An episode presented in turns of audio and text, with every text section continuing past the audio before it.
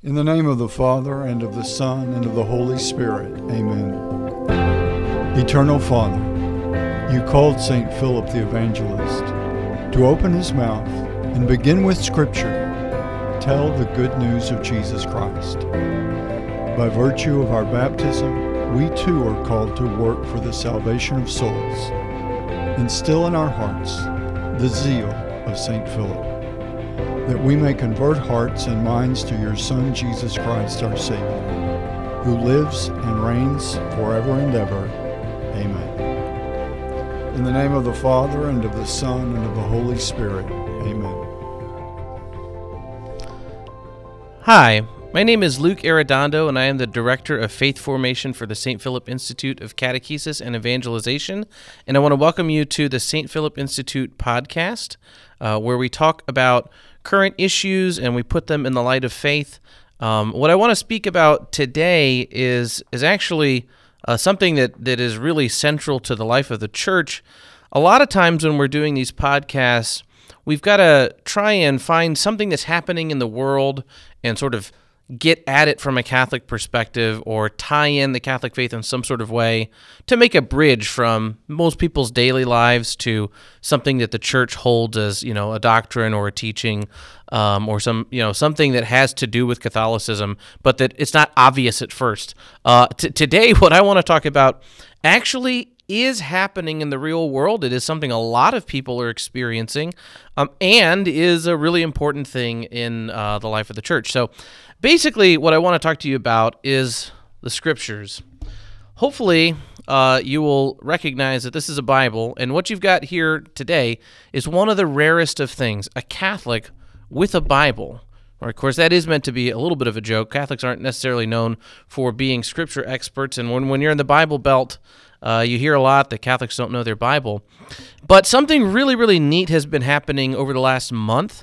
Uh, if you follow really even any kind of news at all, you've probably heard that the number one podcast on the internet in any genre, right? So not just in religion, but just the number one podcast across the board right now is it's not the St. Philip Institute podcast, but it's the Bible in a Year with Father Mike Schmitz uh, that is put together by the by Ascension Press. And it's really, really fantastic. Um, I have listened to uh, parts of a couple of episodes. It's really neat. I'm not doing it every day. I'm really not great at uh, subscribing to and sticking with a podcast week in and week out. Uh, but the fact that Father Mike Schmitz Bible in a Year podcast has not just become something that is popular among Catholic podcasts or among podcasts dealing with religion, but across all of them is really fascinating. It's it's January. Well, now we're in February, but at the new year, lots of people make new resol- New Year's resolutions, things they want to do, uh, something they want to change, something they want to do differently or better in their life, improve themselves in some sort of way. And it's not uncommon for Christians to rededicate themselves to reading the scripture and in you know starting starting in January I'm going to read the Bible every day um, but I've never I've never seen this number of people turn to the scriptures uh, like like we're seeing right now. At least throughout the first throughout the first month of the year it's looked like there's a lot of Catholics who are trying to read the Bible in a year. Um, so what I wanted to do today is is actually talk a little bit about um, a little bit about my own personal testimony and background with regard to Scripture, and then about what it was that I learned um, in my formation process when I was in the seminary, and also when I continued was working on my master's degree in in Scripture, actually at Notre Dame Seminary, um, and and what's like the key insight that I grabbed out of that process that I that I like to try and share with people whenever I get a chance to. Um, so first, you know, just a little bit of background this this is a Bible that I have not had my whole life, not even since my first communion or when I was confirmed. I bought it, I think I was married when I bought this Bible, right? So I, I, have not always been someone who really just loved the scriptures. In fact, when I was in my confirmation preparation class in high school, uh, I had uh, a sponsor. It was a, a lady that my mom knew, a friend of the family, and all of the events we went to, you know, I would have to have uh, meetings with her and we would get a little a, a, little discussion guide questions we were supposed to ask each other and you know to kind of guide that awkward conversation between a teenager and an adult that they're probably not really familiar with really comfortable with to try and you know smooth like uh, break the ice a little bit. One of the classes though they they pulled uh, um, a surprise on us. We, we sat across from our sponsor and they gave us a list of questions which was a pretty common thing. And then they told us that you had to switch and go talk about these questions with somebody else's sponsor. So I wound up, um, instead of Miss Cespedes, who is my sponsor, I had to go talk to Mr. Zelasco. And, and the only thing I really knew about Mr. Zelasco was that uh, his wife was Irish, and a lot of people thought his wife was a nun because she was always talking about the rosary and she wore she wore a rosary and they were like an exceedingly Catholic family, uh, especially in, in Mississippi, where there are not that many Catholics. One and a half percent of the population in my diocese was Catholic. Um, they were they were exceptionally, extremely Catholic. Uh, that's what I thought of, of, of their family. That's, and I knew almost nothing about them. So I had to go talk to Mr. Zelasco, and, and we got this list of questions, five, six questions we're supposed to talk about for 10 minutes or whatever. And he says, I'm not going to ask you any of the questions on this sheet. I'm going to ask you one question, which already that got my attention. Wow, this okay. He's not doing what we're supposed to and he only wants to ask me one question. What what what question could it be that's so so central for him? And he just looked at me straight in the eyes and said, "Have you ever read the Bible? Have you read the Bible? All of it?" And I wanted so much to tell him yes, I had read the Bible because it's really embarrassing when you're a teenager and you're in confirmation class to admit that you've never read the Bible. I didn't even have one of my own, okay? That's where I was in my faith at the time. I went to church on Sundays and that was about it. But confirmation seemed like a good idea or at least something I shouldn't run away from. But I couldn't tell him yes. I had to say no. I've I've never read the Bible except that whole thing about going to mass and if you go to mass every Sunday for 3 years, you read the whole Bible, which is really is not true. You read a, a certain portion of it, but there's a lot of the Bible that's not covered in the readings at mass. Anyways, I had to tell Mr. Zelasco no. I've never read the Bible. And then he asked a follow-up question. Have you ever read any other books in your life? And I said, "Yes, I had read some books for school." You know, maybe a couple for my own uh, joy. Uh, I read a book about how to beat Super Mario World on Super Nintendo. I hadn't read much, wasn't much of a reader, but I had read some books, but not the Bible. And he talked with me for about 10 minutes, and he said basically, God is the author of the Bible. He wrote one book, and he wrote it for you. And he wrote it for all of us, for everybody. And when you die, I don't know. He did say that, I don't know. But I bet God's going to want to know did you read my book that I wrote you? How's it going to feel if you have to tell him no?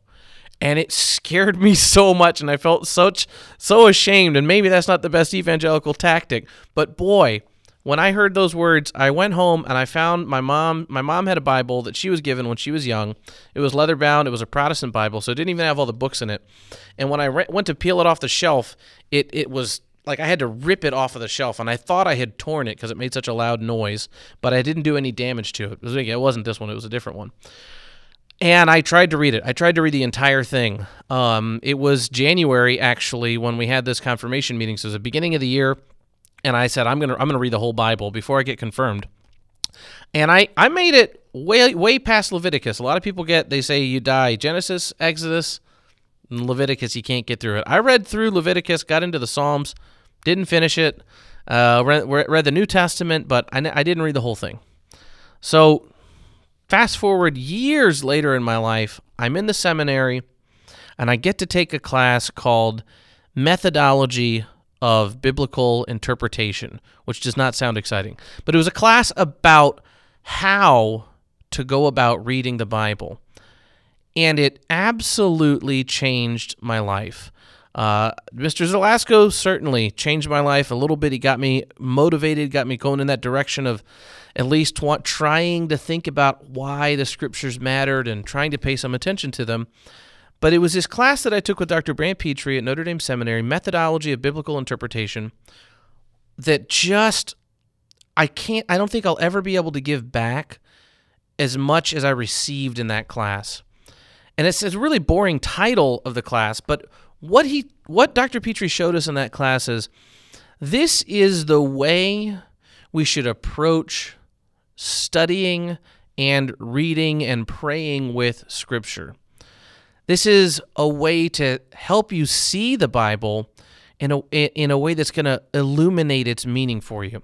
So what I'd like to talk with you now, now that I've shared a little bit of my, my personal testimony, I'd like to spend the, the remaining time to just give you some insights into ways that the average average Catholic, average Christian can get more out of the scriptures. And it's, guided by the principles of the Catholic Church. So, in the Catechism of the Catholic Church, which I've got a really nice old copy of here, I keep in my office, um, there's there's a discussion about scripture um, in the Catechism from number 101 through 130 something, 133 is the church's teaching on what scripture is or how to read scripture, how to approach scripture, what we believe about it. I want to highlight three keys for interpreting scripture and especially the first two. So this actually comes from the Second Vatican Council, the document on sacred scripture from Vatican II, uh, which is called Dei Verbum, is the Latin title, just means the Word of God. And in there, the Council Fathers taught, and this is one of the most important documents of the Council. It's one of the shortest also about what do we believe as Catholics about the Word of God. There's a section in there about how we interpret the Scriptures. And anyone who's ever taken the Bible and just tried to read it cover to cover on your own knows that's a very difficult and challenging thing to do. And not everybody is going to be able to crack sort of the code, not, not not like in a Da Vinci Code kind of way, but get into the language and meaning and mystery of what's going on in all these different kinds of books. And one of the reasons is because within the scriptures themselves, which we think of as one book, I mean, you hold it in your hand, it's one book. It's got many parts, though. This is the Old Testament. I'm just going to grab the Old Testament in my hand so you can see how much of the scriptures is Old Testament. Quite a big chunk compared to New Testament, right? But the division goes further than Old and New Testament. There are many different books. In fact, in a Catholic Bible, there are 73 different books and many different kinds of literature.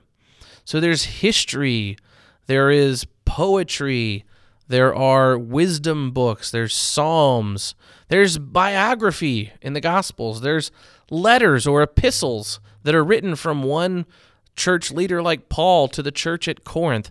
There's all kinds of different things going on, and each of them have sort of their own challenges in how do how do we interpret? How do we know what's going on? Think of this as genres of movies, for instance. You don't you don't watch a documentary the way that you watch a comedy. And some movies have an altogether unique way that you have to approach them. If you've ever seen the, the movie Memento by Christopher Nolan, it happens backwards. Like you're rewinding through the movie.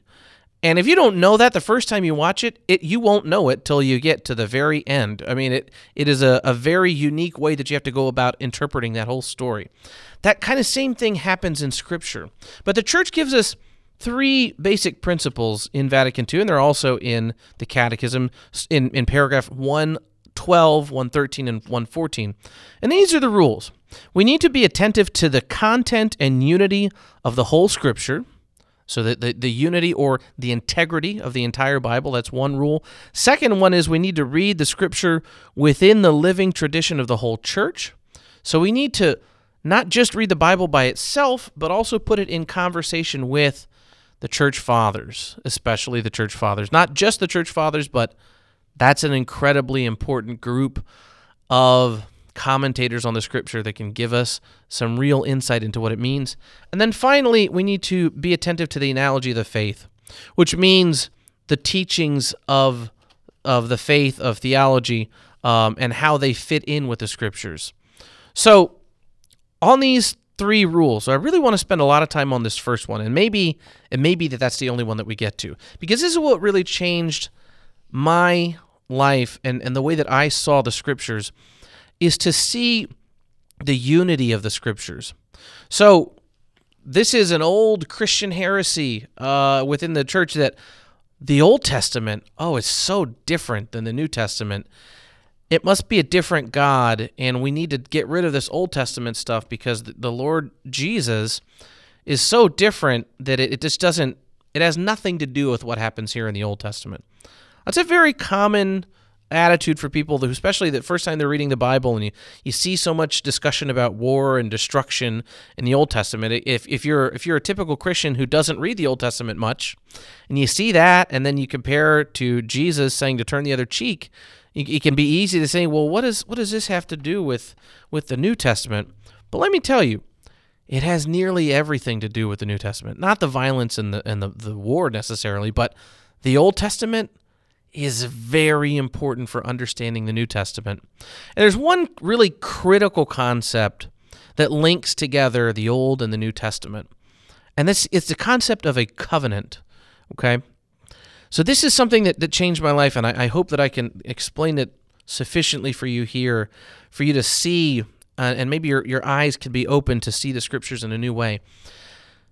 Who's the author of the Bible? Mr. Zelasco was right.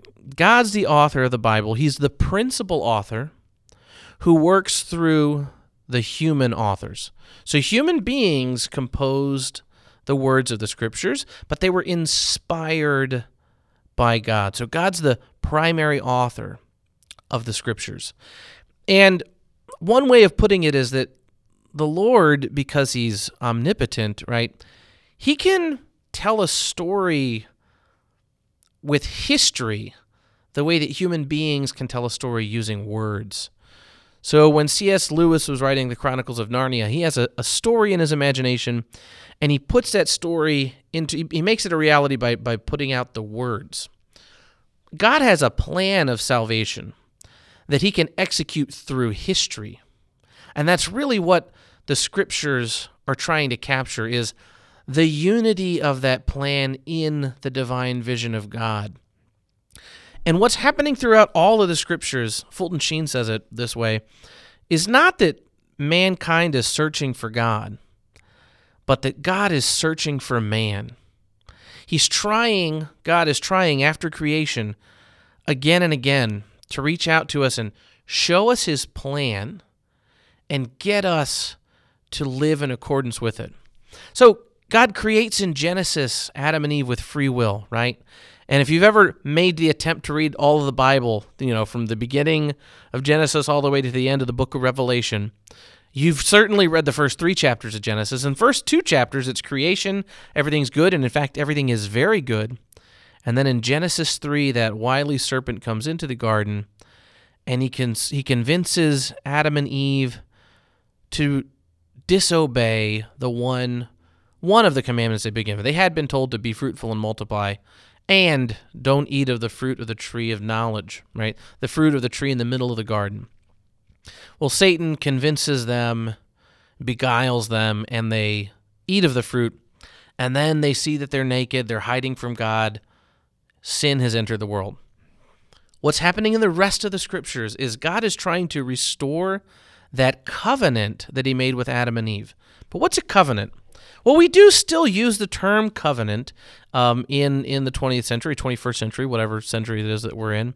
In 2021, we still talk about covenants, but but not very often. We're maybe more familiar with the language of of a contract. Right, a contract is how you enter into a business agreement with somebody. Contracts have a starting date and an ending date usually, um, and they can they can be broken under certain penalties. But but covenants are different. In the ancient Near East, the way that people forged agreements, forged alliances with one another, um, was not through contracts, which which were sworn on your own authority. Like when I sign a contract, I put my name on it. A covenant is sworn. You, you swear an oath, and the witness of the oath is not you or the other person, but God. Right? Think of matrimony. Think of marriage. In marriage, we swear an oath to to enter into a new family. And the, the witness of the oath, as far as the church is concerned, is God. Now, as far as the state is concerned, you do sign something and there's a, a human being witnessing it. But when we enter into a covenant, we swear an oath in the presence of other people, but the ultimate witness of that oath is God. Covenants in the ancient Near East were used to form alliances, to form families, and even to form, you know, business partnerships, but they were understood as being more than just a contractual obligation, like in a business sense. In a covenant, you become family. It creates kinship, Scott Hahn says. Covenants are about kinship, about extending family bonds. Because of that, they don't expire, and the witness for them is ultimately God. So, in the Old Testament, when these books were being written, here I'm in the book of Deuteronomy. If you're playing the at home game, what, what page did I just turn to? Deuteronomy 21. Uh, just a random passage. In the Old Testament, in the Old Covenant, well, in the Old Testament, covenants were how things happened in the world. And God utilizes this human instrument of covenants as the way that he would establish his people on earth. So the first covenant is with Adam and Eve, and covenants have lots of features. They don't all, not every covenant has every one of these features, but these are some of the clues that you're dealing with a covenant. And we and we do have scholars have found many covenant documents from the ancient Near East that that actually document these things. So there's an oath there's often a sacrifice. There are blessings and curses. There's usually a, a, priest or some sort of mediator. Sometimes there's a sacred meal. There's a sign or, or a law or a symbol. These are the things that kind of tell you covenant is what's happening here. And when I when I learned about the idea of covenants and then was taken through the Old Testament, what Dr. Pitre showed us, not just in the intro in the methodology class, but also I got to study the scriptures with him for a few years at Notre Dame Seminary, one of the greatest blessings of my life. What he showed me is that what happens all throughout scripture is God offers a covenant to be enter into a family relationship with human beings to form his people. Remember in the book of Exodus, God tells Moses, "You will be my people and I will be your God." So the covenants start at creation, where God extends family bonds to Adam and Eve, and He gives them a law. There, there could have been a meal, but the meal is thwarted because sin enters so so quickly. Then the next covenant is with Noah. Okay, so we've gone from man and wife, a couple, to Noah and his family. The next stage of the covenant is with Abraham who has not just his own family, but sort of a clan. He doesn't have any children, but he is going to become the father of a multitude of nations. The people of God, because God is in covenant with Abraham.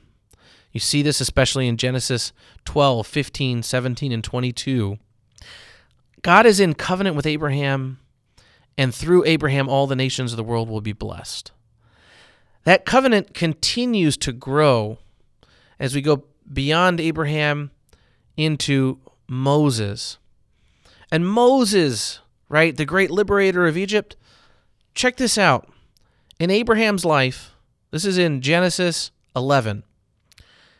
Abraham goes to Egypt, interacts with the Pharaoh, angers the Pharaoh, and the Pharaoh actually says, You are causing me destruction because God sends plagues down on the Pharaoh for, with Abraham.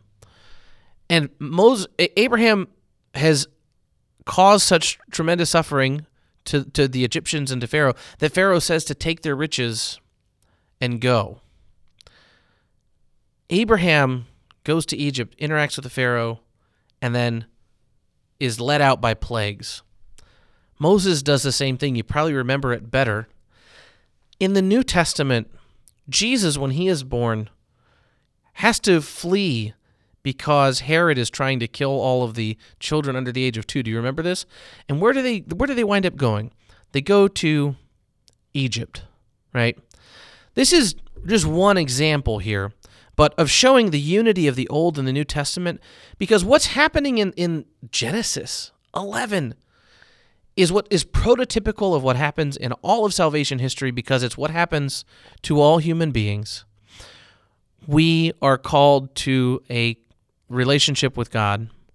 We often stumble around and don't quite get it right, and we get caught up in some sort of trouble, some sort of enslavement, and we need God to come set us free from it, right? There's there's an exodus in all of our lives in some sort of way it's a historical event in the book of Exodus, right? That that happened with a group of people at a particular time, but it's also a spiritual event in all of our lives.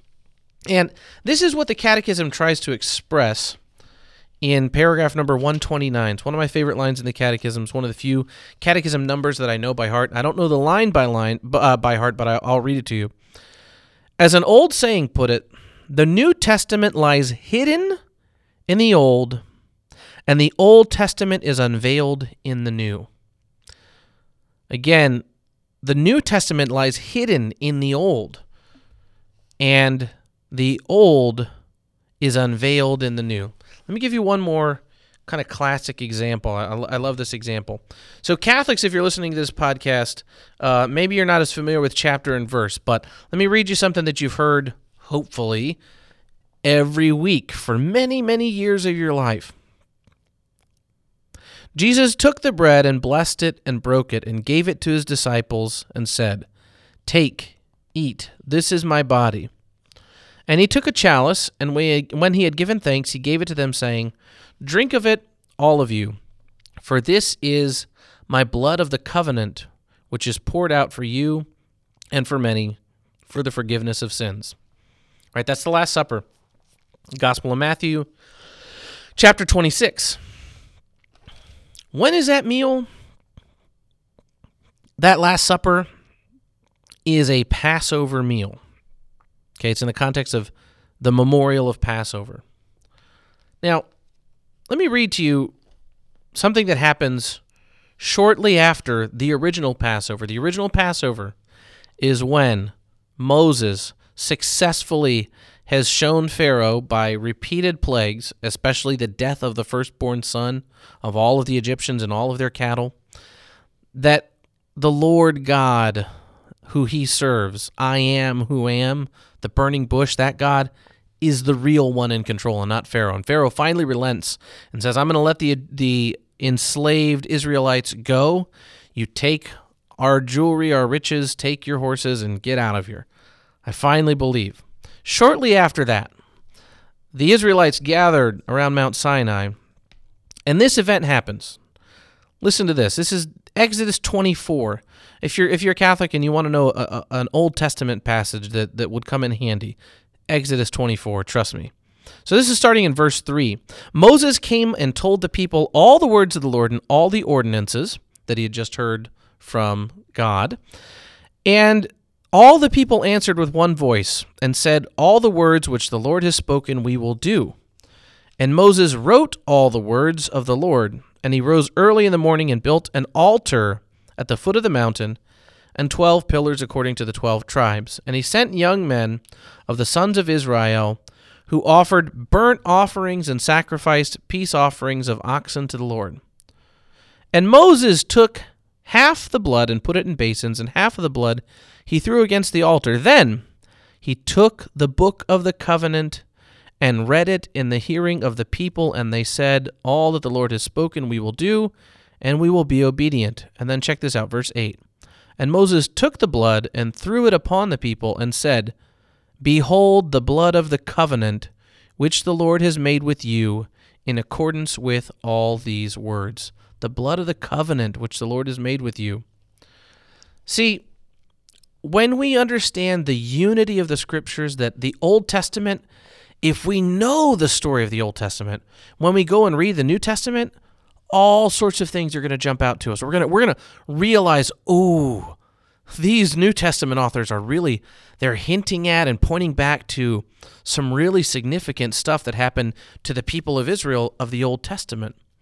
And when we knew that know the New Testament decently well, we can go back and read the Old Testament and see it with more depth. We can see more of what God is trying to reveal that will one day finally be made clear. So the exodus of Israel with Moses, like that's really big stuff. But it's not as big as being liberated from sin and death in the new exodus, celebrated by the new lamb and the new Moses of Jesus Christ in the Gospel of Matthew. This is just one of many examples. We could take any there's there's so many of them. Genesis chapter 22. I want to I want to challenge you if you are a Catholic or a Christian and you don't know the Bible well and you don't know the Old Testament well, but you know about Jesus Christ, and you know about his resurrection. Read the book of Genesis chapter 22 and try and see how much you can understand that verse better, that chapter better when you know what happens in the ministry of Jesus Christ. There's tons more that, that I could say here. And this is just a principle, right? That if you know the unity of the scriptures, the, the, the, the Old and New Testament will both be easier for you to understand. You will get more out of it. It will be more than just, you know, oh, I crossed it off. I read those pages that day. Let me tell you, when you've put a little bit of time in to see this connection, the scriptures can really come alive in a different way for you. And if that's something you're interested in doing, I want to invite you to join the St. Philip Institute starting on Ash Wednesday. It's not too late to come up with a plan for Lent. It's getting close, but it's not too late. February 17th is the first day of Lent, Ash Wednesday. I want to guide you for 47 days through the scriptures to help you see this this one key idea about the unity of the Old and the New Testament in a, in a way that maybe you haven't before. And if you already have, God bless you. That's fantastic. Tell other people. If you're somebody who struggles to read the Bible because you feel like it's just a bunch of really confusing stuff, let us help you with that. I've given you in this plan, it's, it's called From the Beginning God's Search for Man. And you can find out how to sign up in the, the description below this video, or you can go to the St. Philip Institute website. We've got it right on the homepage. In this, this program, From the Beginning, what you'll do is you have 47 days of scripture readings. You're not going to read the whole Bible. I can't get you through the whole Bible in 47 days, okay? But you will see the big picture stuff. You'll find out what goes on with Adam and Eve. And after you've read a couple of chapters about Adam and Eve, you get a one to two page commentary telling you here's some of the stuff you might not know, you might not see if you're new to reading the Bible this way. You go through Adam and Eve, Moses, er, Noah, Abraham, Moses, David, some of the prophets we get to the ministry of Jesus Christ. And what we try to do is show you how all of this stuff fits together that is one divine plan of God expressing himself in a as a covenant mediator who wants to give himself in kinship to us. And he and he des- desperately desires to do that and that's what he's doing throughout salvation history. And I want you to think of the Bible as one story that all fits together. You just need this a little bit of help. Not much and this can really help you read the scriptures in a different way. So, I want to uh, just invite you to join us for this program and and thank you for your time. And please, uh, if, if if you feel like the Bible is just something you just can't get into, give it a shot. Uh, John Paul II said about praying the Rosary with kids. A lot of people put up a lot of objections. There's all kinds of reasons why praying the Rosary with children might not matter. Why not try it? There's all kinds of reasons why you might not really be able to get into the Bible. But please try it. I beg you, please try this because what we've tried to do in this 47 day program is take some of the best insights that we've all learned here, especially that, that I've been able to, to pick up in my studies uh, at Notre Dame Seminary, and make it accessible to anyone. It's available in English and in Spanish. Starts on Ash Wednesday. Please join us. Uh, and thank you for your time today. Please follow us on Facebook. You can look at uh, what the St. Philip Institute is up to. We're also on Instagram, and I think our podcast is available on Spotify, or you may be listening on YouTube. Again, I'm Luke Arredondo, Director of Faith Formation. Thank you so much for your time this evening, or whatever time of day it is you're listening. Thanks.